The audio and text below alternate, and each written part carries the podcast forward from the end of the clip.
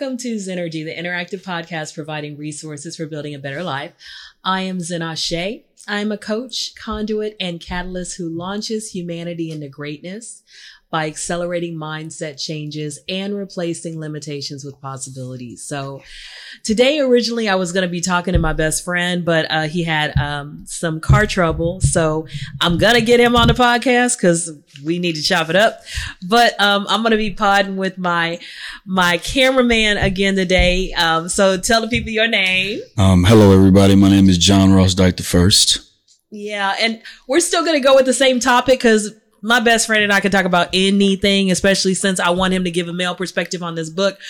So we're going to go with the same topic that I was going to go with, which is expectations, expectancy, and entitlement. Now, I believe very strongly in the law of attraction. I believe very strongly in the power of the mind. So I believe that you have to have an attitude of expectancy. You have to believe that what you're doing is going to show results. You have to have faith, some people would call it. You have to have that belief. But there's a difference between expectancy and expectations and entitlement. You know, I think that going from just having a general belief that things are going to work out, that what you're doing is going to show results, to it has to be this way, which could be an expectation, or I'm entitled to have it this way.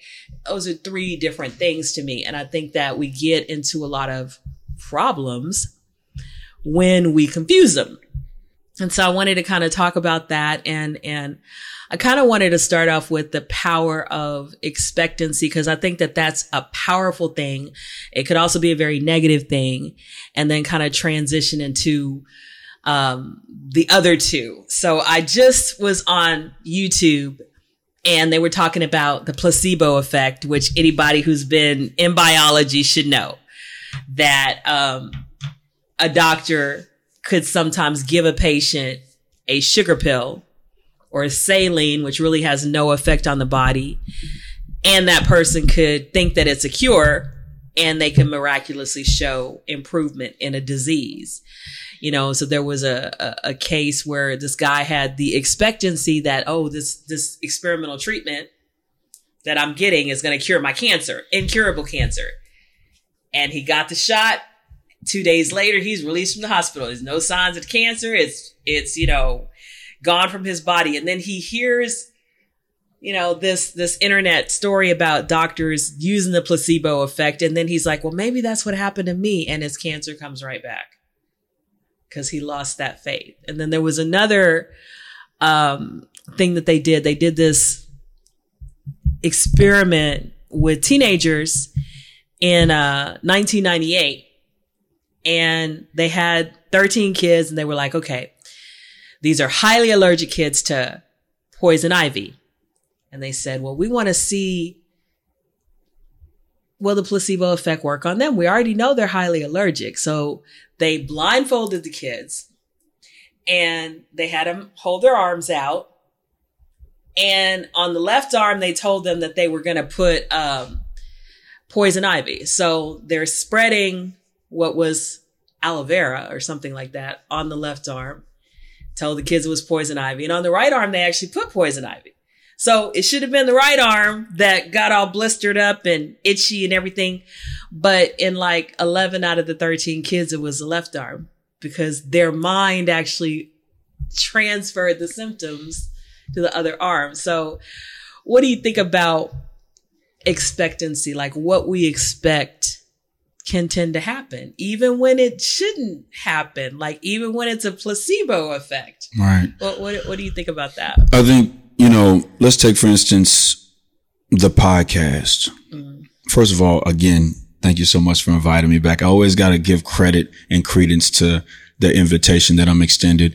I think that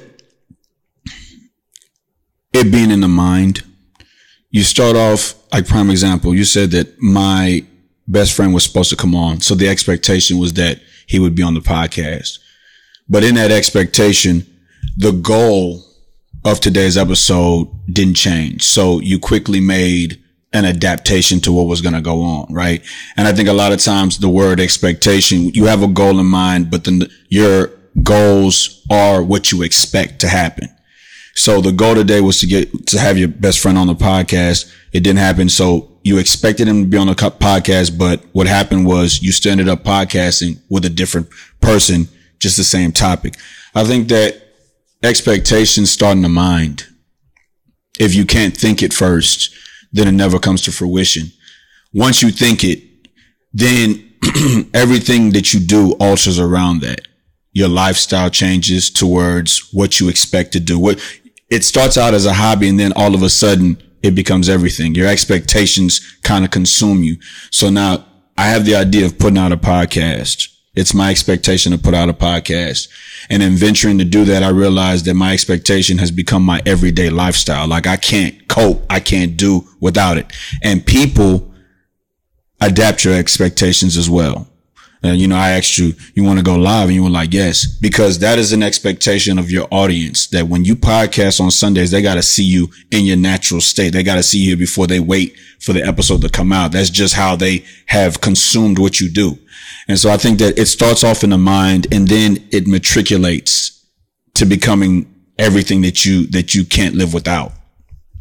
I agree with that. I love a lot of what you were saying, because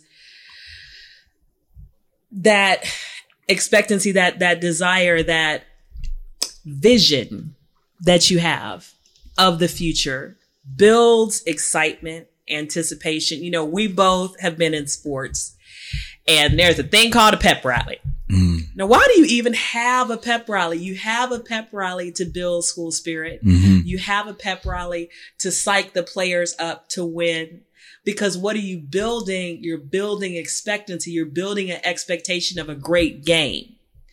Now, whether the expectation is we're going to skunk them 45-0, or we're going to just win, it doesn't matter, because you're building the expectancy.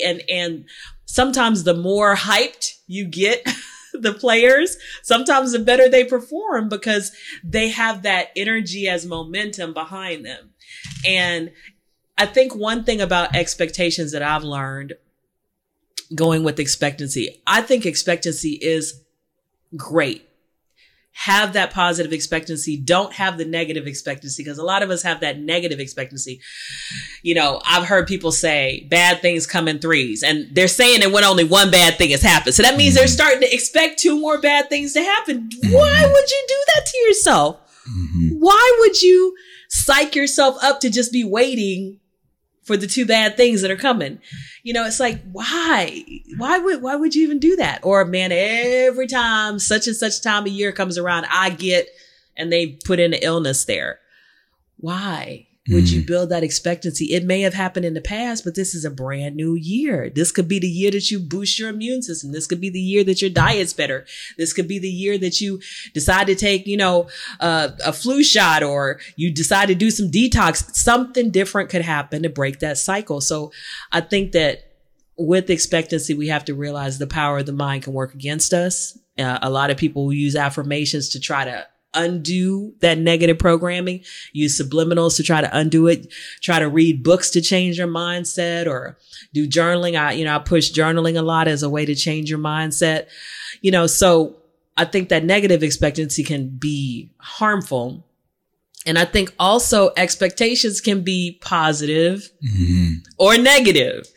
Cause I went through a time in my life where I was a little depressed, because I looked at my life and it didn't fit the picture that I had in my mind of where I would be at a certain point in time. And I remember I was reading a book by Joe Dispenza. It was called Breaking the Habit of Being Yourself. Mm. And he said that the midlife crisis only happened to some people, didn't happen to everybody. So it was a myth that everybody was going to go through it. And the midlife crisis was really when people looked at all the training and all the traditional beliefs that they had been given of what their life was supposed to be, how it was supposed to go.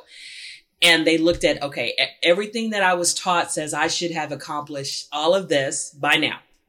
And now I'm mid-life, I'm middle-aged, and I'm looking at my life and I'm not as fulfilled as I expected to be. I'm not as happy as I expected to be. I'm not as whatever as I expected to be. So it's all about expectations. And so therefore, I'm a failure. Therefore, my life doesn't have meaning. Therefore, I have to radically change. And some men go out and buy a Ferrari, and some women go out and have plastic surgery, or they do these drastic things. But he was saying, really, some of those things don't even help, because the real problem is the disconnect between where you expect it to be and where you are. So how do you deal with that feeling? Because a car may not solve it. Plastic surgery may not solve it. And his advice was to deal with the feeling by actually examining the beliefs. You know, is what you were told to get or do or become, is that really what it would take to make you happy anyway? You know, and when I did that, I was like, okay, I thought I would be here. I thought my kids would have graduated from college and done this, and this. Well, my first one got an associate's. Okay, that's good. Neither one of them graduated from four-year college. Okay. You know, I had grandkids earlier than I expected, but that's okay. You know, and I started thinking about, okay, this isn't the picture that I expected, but it's a pretty doggone good picture. And I've accomplished a lot of things that I would have never even thought of. So what am I tripping about, in a sense? You know, one of the things that was on my expectations list by 50 was I was going to be remarried. Mm. And it was like, so on my 50th birthday, I'm sitting here thinking, I'm not even going out on a romantic dinner on my 50th birthday. So that was one of the times when I was like a little depressed about being single, just for like a day, because I had this idea that 50 was like, I should be settled. And at 50, I'm like just starting a whole new career and just, I'm doing so many different things, you know, but then I was excited like that. Once I got over that day of like, I'm not married, you know, it was like, but man, look at everything I've done. Look at everything I'm about to do. So I think that expectations can be a hurdle when you hold on to them too long for the wrong reasons and you're not flexible.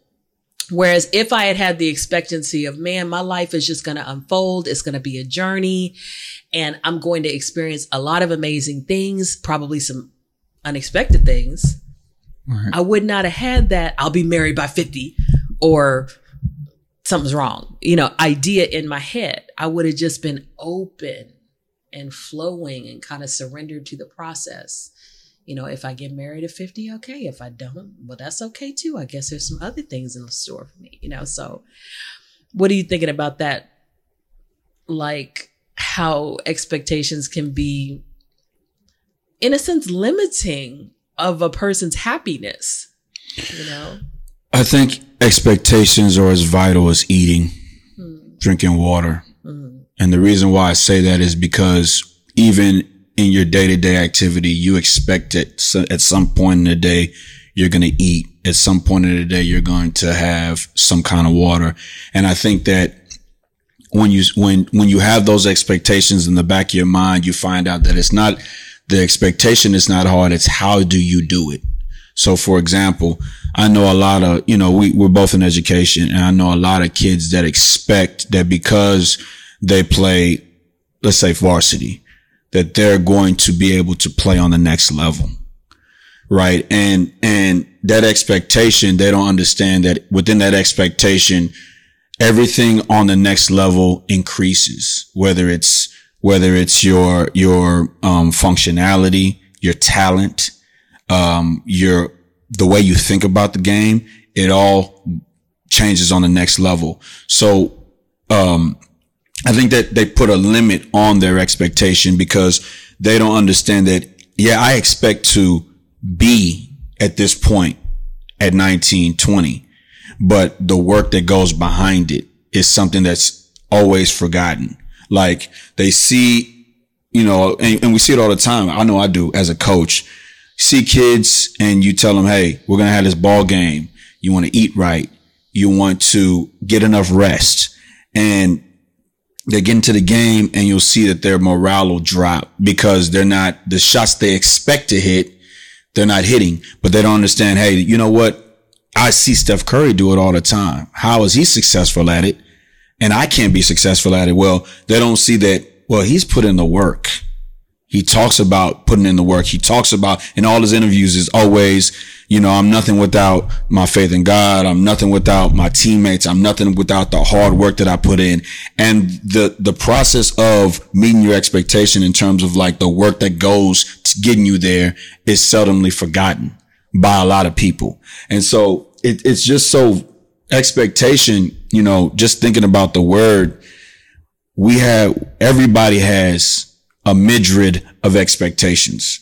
Like tomorrow, I expect that I'm going to get to work at 7:30. Now, in the reality of things, I don't know, because it depends on how my daughter is in the morning. If she's fidgety and doing all of this, she might disturb my sleep. And I might sleep a little longer, expecting that she would have stayed sleep for a lot longer. So the word expectation, it can get deep. I think that, you know, the journey towards it is the limiting part, because when you think about what you have to do to get to that point, a lot of people are not willing to make that sacrifice. I agree with that. And I think that people have to adjust their expectations sometimes, because I've taught AP for at least 8 years now. And one of the very first things that I would tell kids when they would come into an AP class, because generally you're getting kids that have been in honors. Some of them, school has been really easy for them. They have never had to study. And that's a lot of kids nowadays, whether they're high, low, or middle students, you know, in performance, don't have any study skills.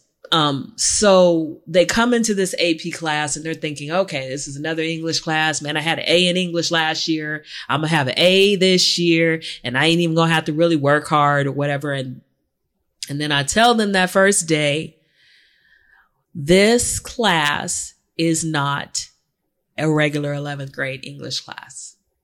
We will do some of the regular English assignments, but at least 80 to 90% of what you do is coming straight from College Board. College Board is the group that makes the SAT, makes the PSAT. They make those tests that you have to take to get into college. And at the end of this year, you're going to take a test by them, and that test is going to determine whether you get college credit for this class. So I pull out this poster and I say, this is Unit 1. Unit 1 is Introduction to Rhetoric. Do any of you know what rhetoric means? They're looking at me like, introduction to what? You know? And so I said, so just from that phrase, Introduction to Rhetoric, you understand that this is a new concept that you don't know. And there's going to be a lot of vocabulary. I said, I'm going to give you a little packet, and you may not have even heard the term rhetorical device or rhetorical strategy or rhetorical term, but there's about 276 rhetorical devices. We won't get to all of them. We will get to a lot of them. There's about 200 and something tone words. There's more tone words than that in the English language, but in this packet, there's going to be about 200 or so. I said, so there's going to be, this class is going to be vocabulary heavy. You're going to probably read more than you've ever read in your life. You're probably going to write more than you've ever written in your life. And when you write, for the first time in your life, you will probably be graded on grammar first. Because in college, if it's not grammatical, it's an F. They will not grade things that they cannot understand, full of fragments and run-ons and, you know, sentences that don't begin with capital letters and end with periods or some end mark. So these are things that you're going to have to adjust your expectations for. You may have expected this class to be easy. You may have expected to not study. You may have expected, you know, to coast. And some of you may have done that your whole high school career.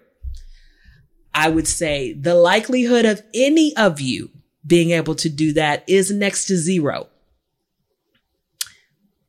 And I say that because if I don't say that, what's going to happen is they're going to be doubting themselves. I must not be smart. I must be stupid. They are not going to understand. It's not you.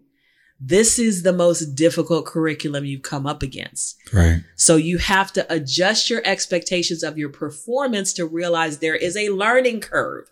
You don't come in at an A. You come in at a D and you work your way up to the A.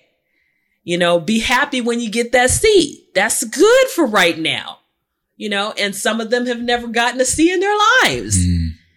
So and some of the parents, I have to explain to them, your daughter, your son, they're going to have to adjust because they just went from 10th grade high school classes to college level classes. And all they had was a few months of summer and maybe some summer reading.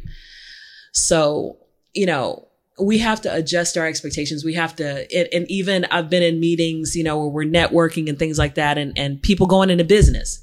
You know, you're going into business, you think that your product is amazing. You think that when everybody hears about it, they're just going to go snatch it up and it's going to be a best-selling thing. And sometimes that happens. And sometimes it takes time to build that momentum. You know, I heard somebody talk about if you had a pump and you're pumping the water on that water pump, just because nothing's coming out at first doesn't mean there's not any water. You got to build some momentum.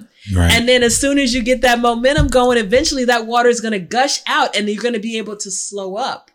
You don't have to pump as hard. You don't have to pump as fast. You might be able to take 5 seconds between a pump or 10 seconds between a pump. Or when it starts to trickle, then you pump. You know what I mean? But up until you get the water coming out, it's got to be consistent. And so, you know, I've been in networking meetings where a person is starting a business. They've been in business a couple of months, 6 months, and they're like, you know, I thought I was going to have these sales and I'm struggling. And it could be that they're doing some things wrong. It could be just that they haven't built up momentum. And speaking of expectations, all over Facebook, I see this. It's such a horrible thing when your family and your friends don't support you. Mm. You know, I got this business, and if I was working for somebody else, they'd be all, yay, you got a job. Let's throw a party. But I start my business, and they don't even want to come out and support me. And I understand the sentiment. I do understand it. We all want support from our family and friends. It's great when our family and friends support us. It's wonderful. Maybe it is what they should do. But when I started my show, I didn't necessarily expect from my family and friends to support me, because just because I have a product doesn't mean they have to buy it. Right. Just because I have an event doesn't mean they have to come. You know, so I think that there's the next thing on the list was to talk about entitlement. You know, when you get angry because people don't do exactly what you thought they were going to do, you know, that could be a problem, because who said they had to? You know, who said they had $25 to drop on your ticket? You know, just because they have it to put in their gas tank doesn't mean they got it to put on your ticket.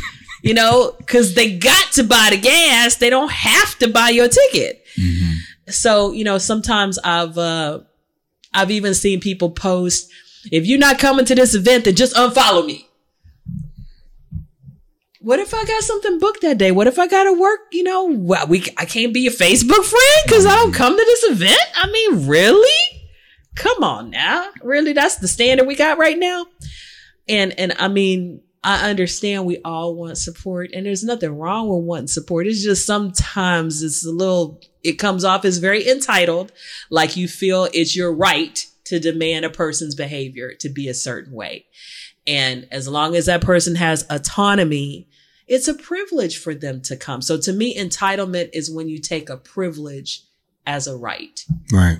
And your expectation becomes what you feel is a right for you to get from somebody else, you know, and you just discount the fact that they have any choice in the matter at all, because their choice doesn't matter because you want them to do whatever you want them to do. So, you know, what's going through your mind about what I was saying about students and expectation, or people with, you know, businesses and expectation or entitlement? It's funny that you mentioned College Board, because the first week of our in service for the new school year, I spent the latter 4 days of last week at a College Board seminar.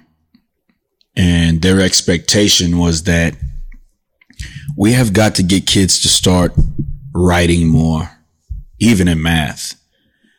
And so, you know, my expectation going in every year, it's funny because I really think that expectation and entitlement, they're so close in your initial thought process of them that they almost can like one can stand for the other. And I remember saying, in an episode on my podcast I did last year, it was year seven, and it was all about, the expectation of what year seven would be.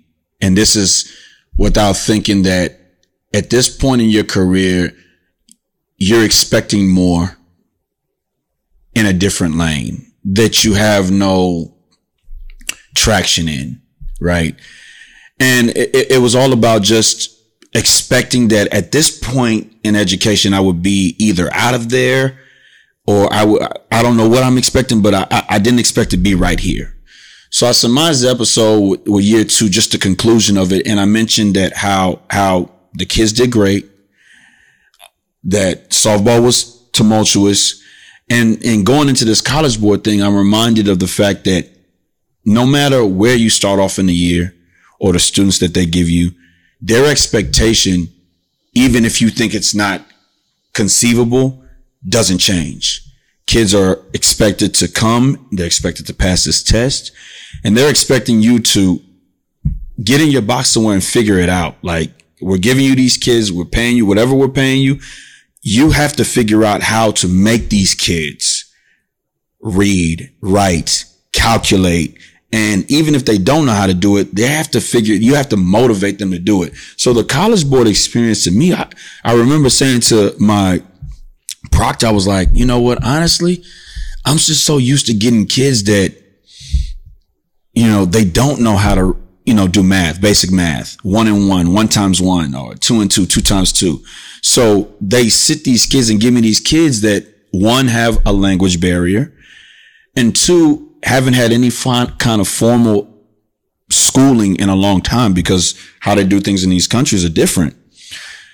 And I said, I'm just kind of confused because everybody has these great ideas and everybody's talking like they have the best of kids. And we were at Carnegie High School, and in the classroom I was in, I don't think it was more than 16 desks. So I saw kids there in the summertime, and I asked the lady downstairs, I was like, yo, what are these kids doing up here? Because my expectation coming from where I'm from is I don't see kids getting laptops and excited about school, even if you can call it that from where I'm at, until the first day. So by that first day, I'm looking at these kids that are at Carnegie, and they have already started. They're already like, they're well into it. The first week, they already know what's going on, if that. So she's like, oh, we have a math camp. And I'm like, I'm like, wow.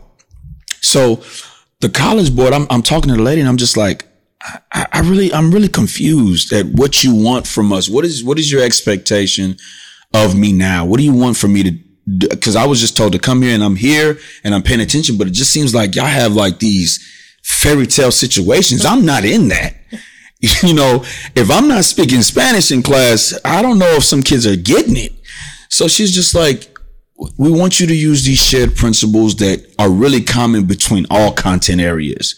Everybody is expected to read. Everybody is expected to communicate. Everybody is expected to talk and make kids just have that academic vocabulary, that academic conversation to let you know that they are engaged and that this is the way you kind of got to direct them. The College Board thing just was like, I just thought, well, wow. I mean, I was just dealing with College Board, like, Friday, thinking about, now that I've done this training, what does the school expect me to do? What do I expect of my kids? You know, I talk a lot about identity when I coach, and just the identity of my honors classes, because your expectation in honors is that you don't get to say, I don't get it. You don't get to say, I'm not passing today. You got to pass. So, you know, coming back to my team, it wasn't necessarily about the honors kids because they're going to do what they're going to do. For me, it was those kids that teeter along the tweeners. Yeah, my parents are from here. But I can connect with the kids that are from there because we speak the same language. How do we get, my expectation is, how do you get those kids to write? How do you get those kids to have the academic conversation, even if it is that you have to kind of like force them to speak? And so, I walk away with it saying that, you know, I feel entitled to the fact that, you know, I need some grace, but, you know, I might not be afforded grace, because it's to the point now where we're having meetings before school starts. I hear my guy, I'm like, man, we're having meetings before school starts. And it's because our numbers are so low. So that expectation, it seeps through everything. When you start talking about College Board, I was like, man, oh, they're expecting you to come back and really kind of even make the pre-AP kids aspire higher. And so I was like, oh, wow. It's a very interesting thing in education, because I remember when, like, there was one year that we really struggled. This was pre-COVID. And I was teaching a lot of ESL classes. I was teaching a lot of repeater classes where the kids hadn't passed, you know, the semester before. So they were doing a new semester with me of the same stuff. I was reteaching and having to redo a lot of the curriculum with new stuff, because of course they had seen the old stuff. So it was a lot of trial and error, trying to, how can I get these kids to come to school, to be motivated, to all that, you know? So you have these expectations. And I remember that particular year, I always had amazing numbers. I always had great numbers. And then that particular year, I did not, which I should have expected. I should have expected. My demographics had changed, but I didn't expect that. I expected I'm going to give my 100% and 110%, 150%, and the kids are going to rise to this expectation and they're going to perform. And I got my numbers back and I cried. I never, ever cried before. I mean, I literally would always have 90s, 100% passages literally on these state assessments. And I don't remember what the number was that year, but it was not what I was expecting. And I went through a whole, you talk about identity. I went through a whole identity crisis, because as a teacher, sometimes that was the year when I decided I needed to reevaluate. I needed to reevaluate how I graded myself, because those scores at the end of the year, I had taken up to that point as my grade. I wasn't really caring about administrators came in and say, oh, you're, you know, what is it? Exceeds and mastery and all this stuff. And we're going to give you this designation as a highly effective teacher. I was not, yay, thank you so much. That's not what I was worried about. It was like, at the end of the year, what are the test scores? At the end of the year, I want to be the top teacher. I want to be the top one. I'm always going to be the top one. I'm either 1, 2, or 3. I'm going to be 1, 2, or 3. Okay. You know, that wasn't the year I was 1, 2, or 3. I don't know what number I was, but, and then at that time I had to say, okay, I cannot grade myself on something that is absolutely out of my control. That was the year when I had to say, what they make on that test is out of my control. What I teach them is in my control to some degree, because I have to follow the curriculum, I have to follow the teachers, I have to use the textbook, but I can put as much into it as I'm trying to put into it. But what they make, that's on them. They could come to school, put their head down and sleep on that day. They could not go to bed the night before, not have breakfast. They could be in a bad mood. There's so many facts. They could be a poor test taker. And it doesn't matter how much I've trained them, taught them, helped them, tutored them. They could still be a bad test taker.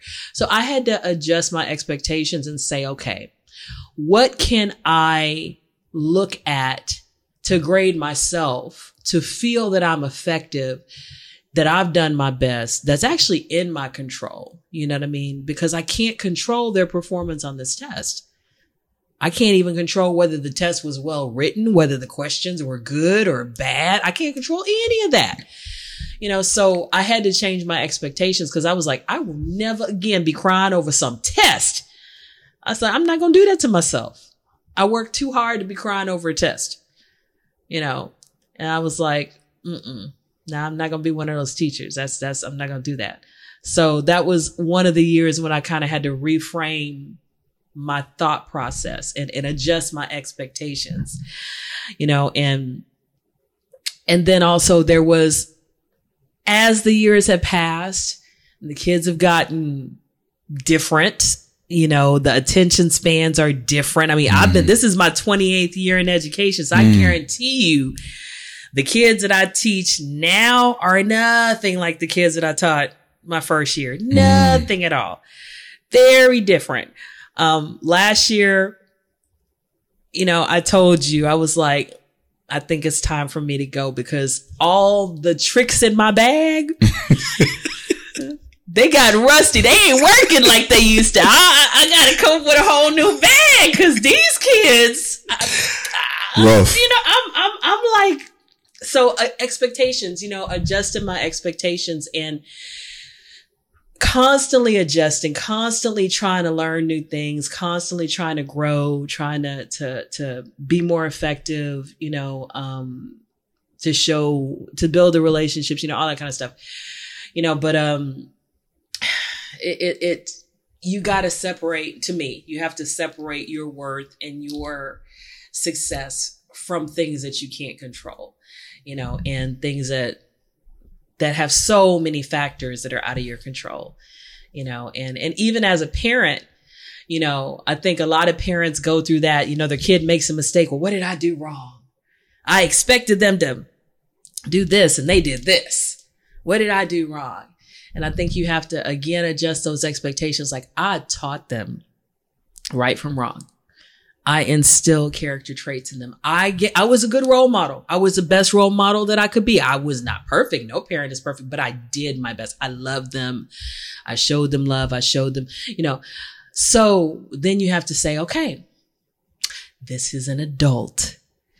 And my expectation has to be that I'm going to love them the best as I can as a parent of an adult, and realize that their choices are their choices. Mm-hmm. And I can't get all, what did I do wrong every time they make a mistake? Because it's not on me anymore. It's their life, their choices. If they come and ask me for advice, I will give them the best advice I can. But besides that, I need to stay in my lane and just love them, pray for them, be here for them. But I cannot live their life for them. I can't. And then, of course, we don't even always know as parents, we haven't been through some of the things that they're dealing with. You know what I mean? And to even think that we know, you know, I saw this TikTok video where this woman was saying that people my age, you know, Generation X, boomers, you know, or above my age, she was like, you guys need to stop with your judgment of millennials.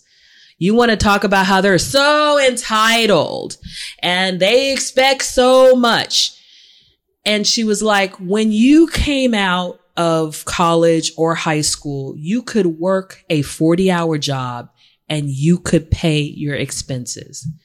Most of them can't do that. Your rent was $700, $800 a month. Their rent can be $1,500, double what yours was. When you had your kids, you had a village to raise your kids. You had the woman down the street that was watching them when they were outside playing, you know, the next door neighbor who told her, you know, who had them come in and get some snacks on the way home from school. You know, now you are upset if they want you to, that they want you to watch the kids, but they don't have any help. Everybody, when we were growing up, had help. Now, I didn't have as much help as some people did, but she was like, you judge them when you don't even realize that they don't have the support system you had. They don't have, the world for them is a harsher place. And it costs more. Everything costs more for them. You know what I mean? And there was a lot of truth to that. So there was a lot of, you know, she was saying that we older people were calling them entitled, but we kind of had a sense of entitlement because we were assuming, we were looking at things from our perspective, not realizing that it didn't apply to the world they lived in. You know, when I'm looking at my bills are different than my son's bills. You know what I'm saying? It's difficult for him, or, you know, difficult for many millennials because of the cost of living. You know what I'm saying? So it was a very, to me, it was a very powerful video. And then I'm going to go to this topic, and I'm going to ask you what you think about some of these things. I posted a video, and of course, some of the people on my page are always claiming I have something against men. I have some problem with men. I don't. But the video happened to be one guy with glasses. And if I describe this video, some of you will know what I'm talking about. One guy with glasses, and he asked the question, why don't women cook and clean anymore? Okay, which of course is a stereotype. Right. Women do cook and clean. They just don't always do it all the time for men that they're not married to, or even in a marriage. They don't take on the role of a housewife. Okay.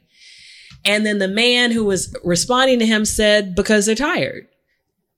And he was, the guy with the glasses was like, what are they tired of? He was like, they go to work 8, 10, 12 hours a day. So when they get home, they're tired. Aren't you tired when you get home?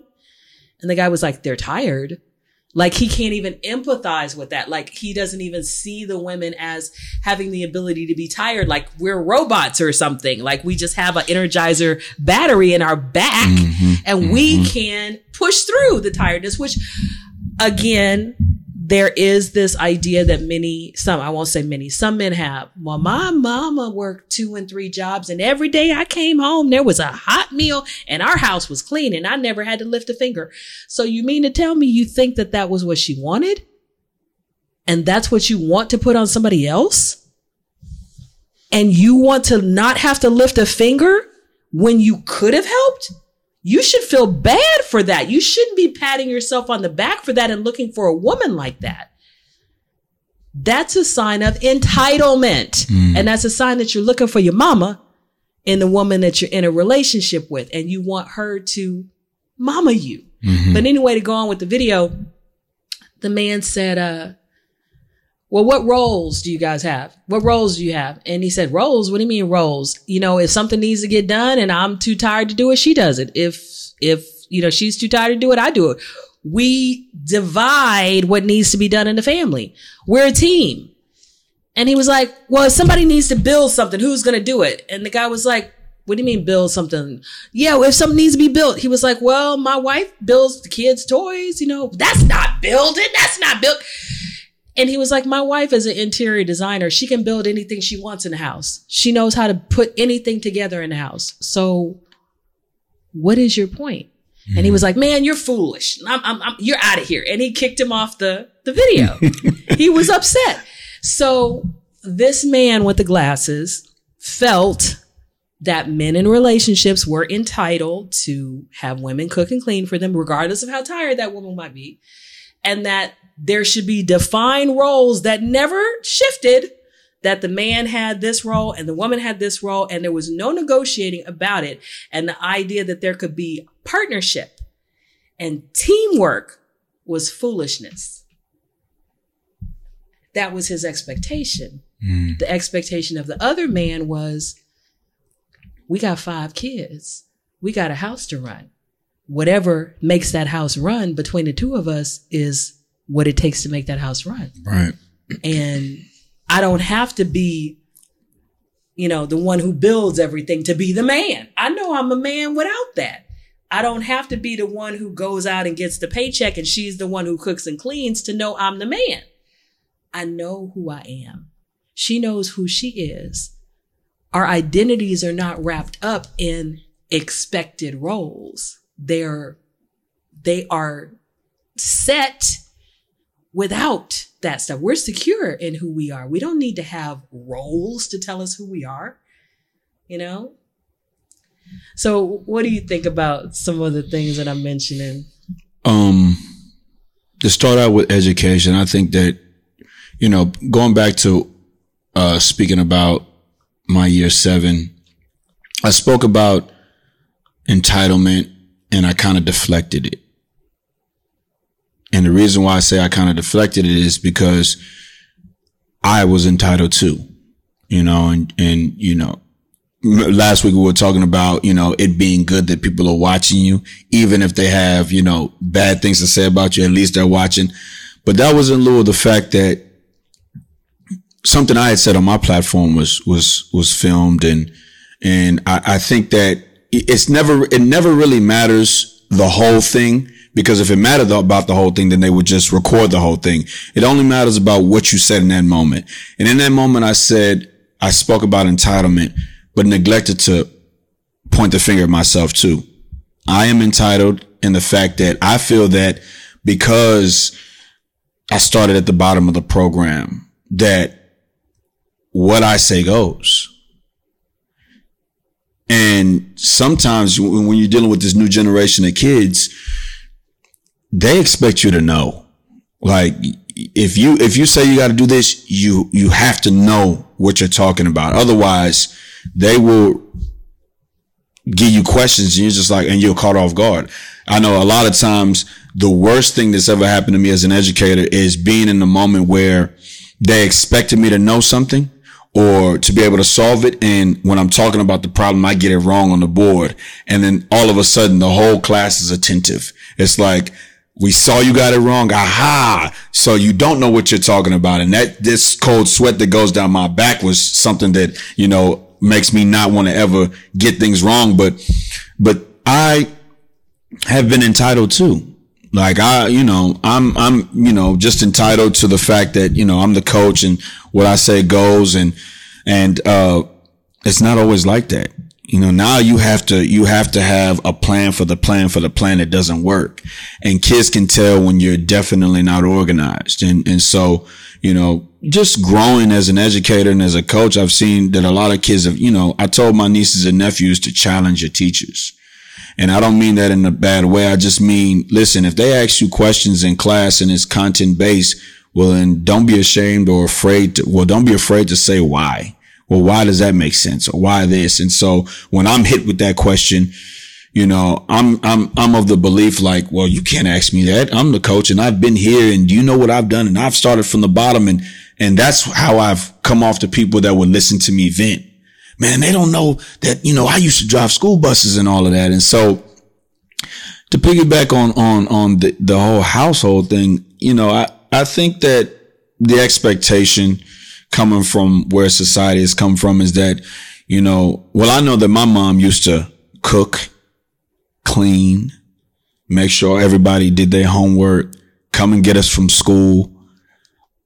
And I'm talking about my mom cooked 5 days a week and worked a full-time job and drove across town, you know, from the Southwest to the North Side to grab us from school and bring us back and got us up in the morning time. So I saw that change come in society where now women are working and some of the women are paying the bills.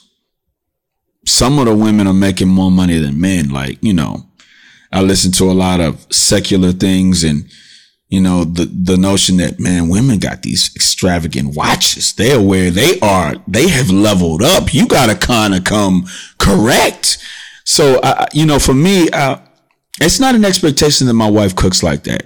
But, you know, I tell her, no, you know, you throw down when you do. But, you know, she worked 12 hours, 3 times, 4 times a week, you know, and at night. And so, you know, I think that in the expectations, just like society, you just adapt and you survive. Like for me, I figured out what kind of works for me when my wife works. And now that we have a kid together, you know, it's just, where she, like, just a quick story. I messed up and we had to rush my daughter to the ER because I changed the pattern in which I handle her. Brought her in a seat and I didn't secure the seat. I unbuckled her and then went to wash my hands. So I know that I was clean dealing with her and she fell over and hit the ground. So, you know, we rushed to the hospital and, you know, I just think that the expectation that women do all the things in the household has to change. Even myself, I just have learned to adapt, like you say. I forgot where I was going with that point. No, but that was great. Learning to adapt and change your expectations, I think, is the key because, you know, I heard somebody say the only constant in life is change. Mm. I've heard that too. If you start off with an expectation at 20 and your expectations are the same at 50, then Muhammad Ali said a man who is the same at 50 as he was at 20 hasn't grown, hasn't learned anything. So the people that are in these Facebook groups sometimes who are upset with me because they keep talking about tradition, you know, it kind of reminds me of Fiddler on the Roof. Tradition, you know, tradition, you know. Tradition, you know, and that is one, that is actually my favorite musical because the father in that musical is very traditional man. The tradition is, I think he has 5 daughters or 7 daughters, something like that, a huge number of daughters. The tradition is they're going to have arranged marriages and none of them end up with arranged marriages. The tradition is that they're going to marry Jewish men. One of them ends up marrying a Gentile. And the reason he is able to adapt is because his expectations change from, I am entitled as the father to be this, you know, lawgiver, to put down this law that our tradition says, matchmakers.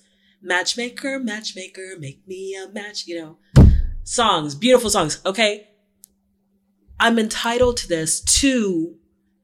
I, as the father, want my daughters to be happy, and I want them to be taken care of by men who value them and respect them. And this man who is a Gentile values her and respects her. This other man who is a rebel and doesn't even have a good job. He's, you know, going from place to place trying to basically stir up people against the Nazis. He's still going to be protective of my daughter, even though he doesn't have a home that's stable right now. He's traveling. She's going to travel with him.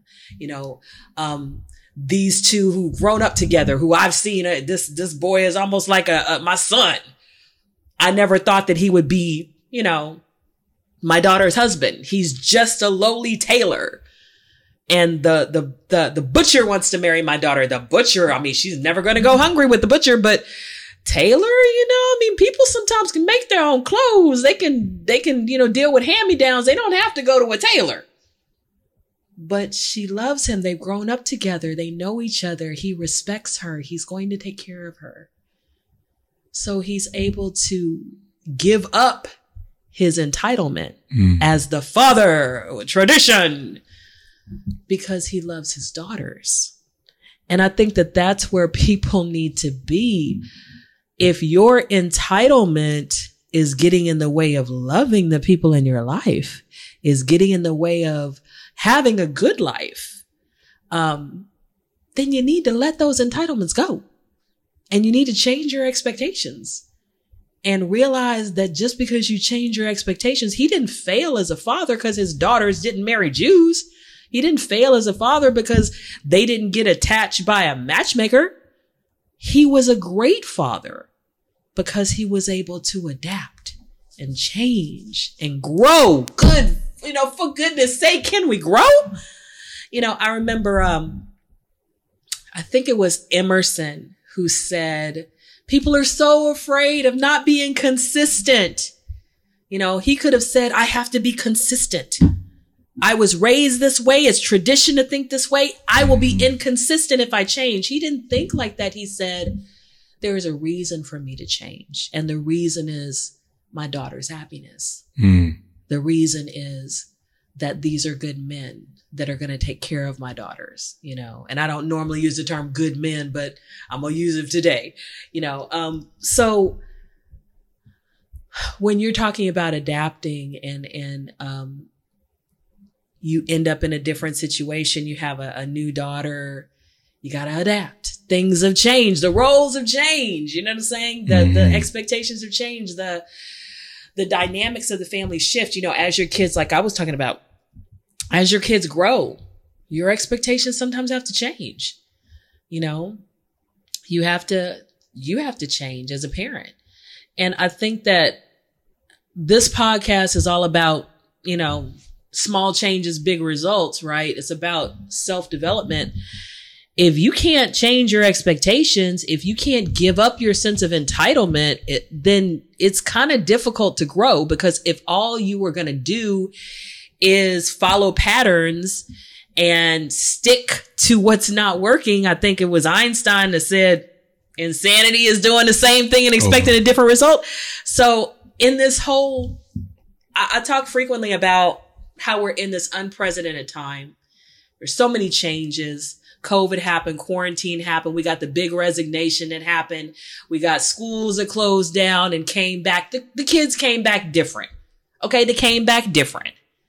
It's scientifically proven that if you do something for enough times, you know, like them sitting in front of that computer for 9 months, sometimes 18 months, their brains are wired differently now. Okay. Their attention span is different than it was 18 months ago. So our expectations of how we teach them, things got to shift a little bit. We got to do more SEL, social emotional learning. We got to do more team building. We got to do more review, trying to fill in some of those gaps that they missed, that they didn't get because they were not in a classroom, not with a teacher frequently. You know, we got to deal with some kids that are traumatized. If we expect everything to just pick up, like none of this stuff happened, I'm sorry, it's not going to. And if we expect because our grandparents did things a certain way and our parents did things a certain way, we should do it exactly the same way. This is not the world of our grandparents or our parents. You know, this is the world of 2022 with everything that's happened in society. And people, to me, that are operating off of this, I'm going to act like nothing has changed, and just because it was good enough for my grandparents, it's good enough for me. That's just not, to me, it's not realistic, you know, and it's not even wise, because if we can do better, if we can change, if we can adapt to our surroundings, why would we? Sometimes people act as if any kind of change is some kind of betrayal of family values. Like this partnership idea between men and women is a betrayal of family values. It's a betrayal of Christianity. The man has to be the head and the woman has to submit to everything he says. And that's not even in the Bible. You know, I mean, it talks about Abraham listening to his wife. I mean, there was a time when God said, listen to the woman. You know what I mean? So it's like, where do you even get this stuff from? I don't even know where you get this stuff from. So what's going through your mind right now? You know, expectations, entitlement. I think that people have expectations and they feel entitled to attain that. And it's not always the case. Sometimes, you know, you fall short. I think it's like you said, it's all about adapting. If you're not making your goals, or if you feel like you're entitled to your goals, how are you going to better yourself to get to that point? Entitlement and expectations, to me, they one and the same. You know, I think that, you know, just going into this new school year, I want to be better. They expect me to be better and I want to be better. I just got to be able to adapt, do little things differently, read emails, get there on time, you know, be prepared. I think biggest thing is be prepared and always expect that something is going to go wrong. And how are you going to handle that in the matter that it does go wrong? So, expectations and entitlement, to me, they are close. Mm. They are close. Well, you know, the last thing that kind of came to my mind as we kind of close out, I just read something on Google. And I think it was Yahoo News or something. And they were talking about this term that they have called, I think it was quiet quitting. And it's the idea that some people are not quitting their jobs. They are still at their jobs, but they have stopped doing all the extras. And so it was talking about how when quarantine happened, you had a lot of people who were not at work, right? Some people were still coming into the job. Some people were having to take on a lot of extra unpaid work because people weren't there. They were sick for whatever reason, there was a labor shortage. And so there's kind of a feeling of burnout where, you know, like with teachers, we all of a sudden had to learn how to be software experts and Zoom experts and every other kind of expert, go to meeting experts and answer. I mean, there were times when I had 300 emails, you know, in less than a week. Like I've never in my life had I dealt with 300 emails at work in less than a week. I mean, it was like, what? Oh my gosh, you know, oh my gosh. So, I mean, you have all of these different things that are happening and people are feeling burnout. And then when they ask for help or they ask for a day off and then they get attitude like, why should you get this? Because I'm doing all this extra. Can you give me a little break? You know, and that some people are feeling disrespected, unappreciated, and they're saying, you know what? This is my job description. I'm doing only that.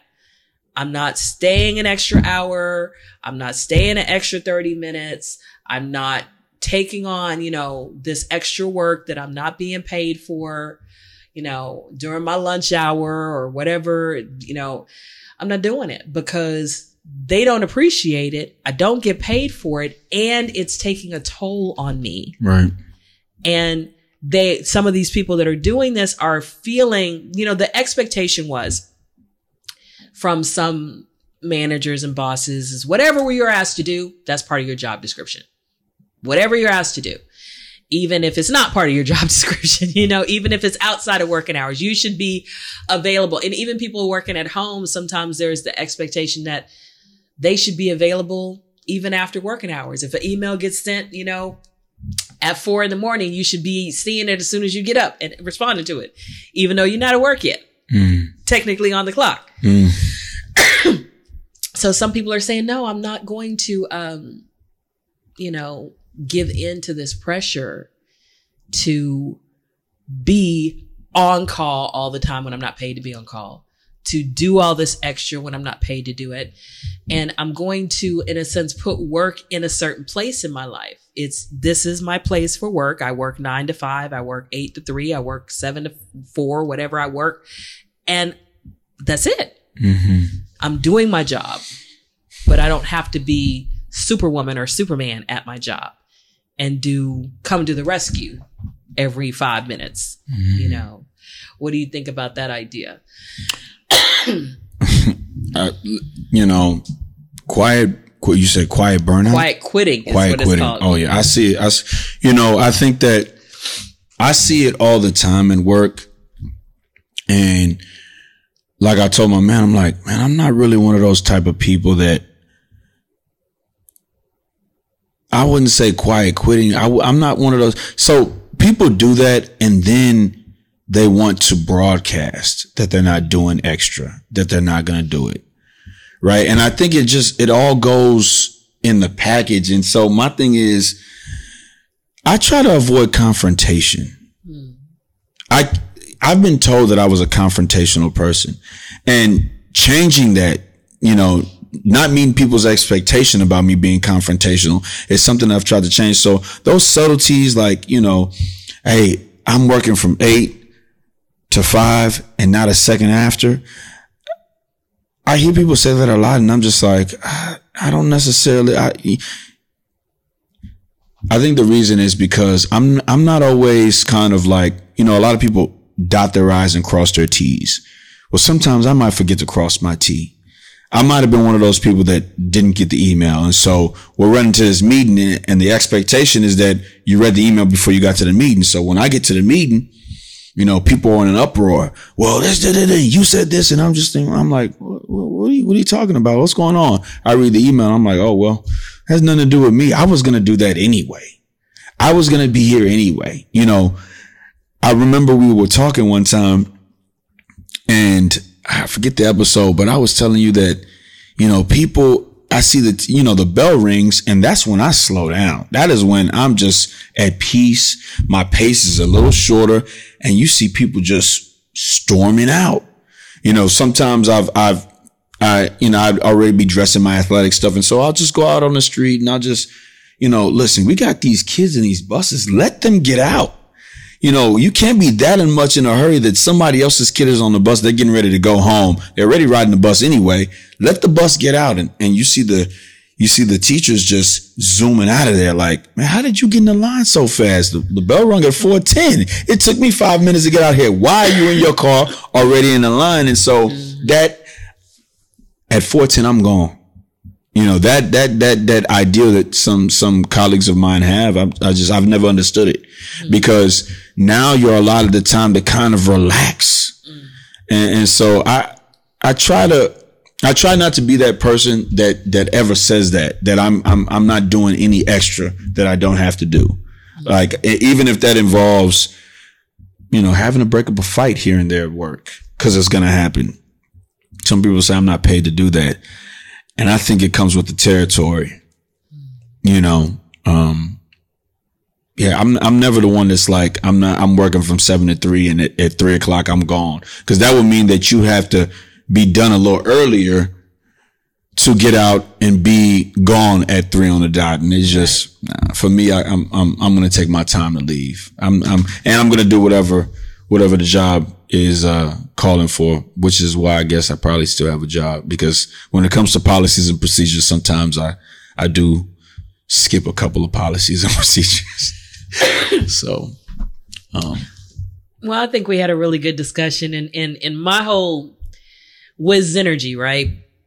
The tagline is small changes, big results. You know, I always want people to think for themselves. I always want people to do research. I always want people to, if it's not working, then try something else. Mm. And some of the things in our society are not working, and they're not working because we need to change. We need to shift. We need to adapt, to continue to feel that just because something is tradition, or because I had a certain expectation, or because I was raised to believe a certain thing, that has to be the truth, to me is a fallacy. You know, science learns new things every day. Mm.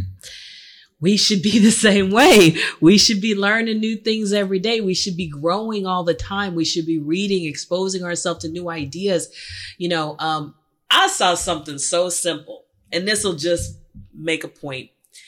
When I would make spaghetti and I would need to strain it, I would pour the spaghetti from the pot into the strainer, mm-hmm. in the sink. I just saw on TikTok a person stick the strainer in the spaghetti pot, push it down on the spaghetti, and pour it out like that. Mm. I was like, oh my gosh! Oh my God! You don't have to worry about any of the spaghetti falling out into the sink. Right. Because the strainer is on top of the spaghetti. Right. That's my whole thing. Tradition. I never saw anybody do it that way growing up. Never. Not once, ever, ever, ever, ever. Tradition says you pour the spaghetti out of the pot into the strainer, in the sink. Let the, you know, rinse it out in the sink. This person poured it out from the pot with the strainer on top. It was a better way to do it. Mm. So I can say, I'm going to do the better way. Next time I make spaghetti, I'm going to try that way. Mm. Cause it looks better to me, and I don't have to do it the way I've always done it just because that's the way I've always done it, you know? So I want to thank you guys for joining us to talk about expectations and entitlement and expectancy. And if you want to support the podcast, you can, you know, support it through PayPal, support it through Cash App. You can go and review it on Spotify, on Apple and Google Podcasts. You can download books and other merchandise that I have, you know, put in your orders, share it, you know, and just walk in Zennurgy. May you walk in Zennurgy. Have a great night, everybody.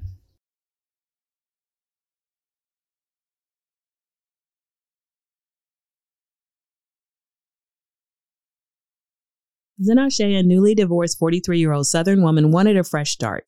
She'd heard there were plenty of fish to choose from in the modern dating pond. What she discovered were plenty of guppies, exactly 101 of them. The result? A provocative, transparent, raw, and delightfully uncensored account of her experiences with the 101 men she encountered on her journey to find the one.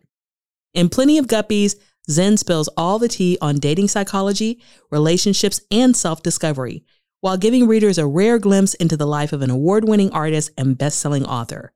The book is an enlightening narrative that explores gender roles and identity outside of societal expectations. Zen has written a refreshingly mature modern-day epic of online dating, layering her personal story with erotic poetic verses and passionate prose that frame her journey toward rebuilding a life as a single woman and adjusting to both an empty nest and boomeranging children.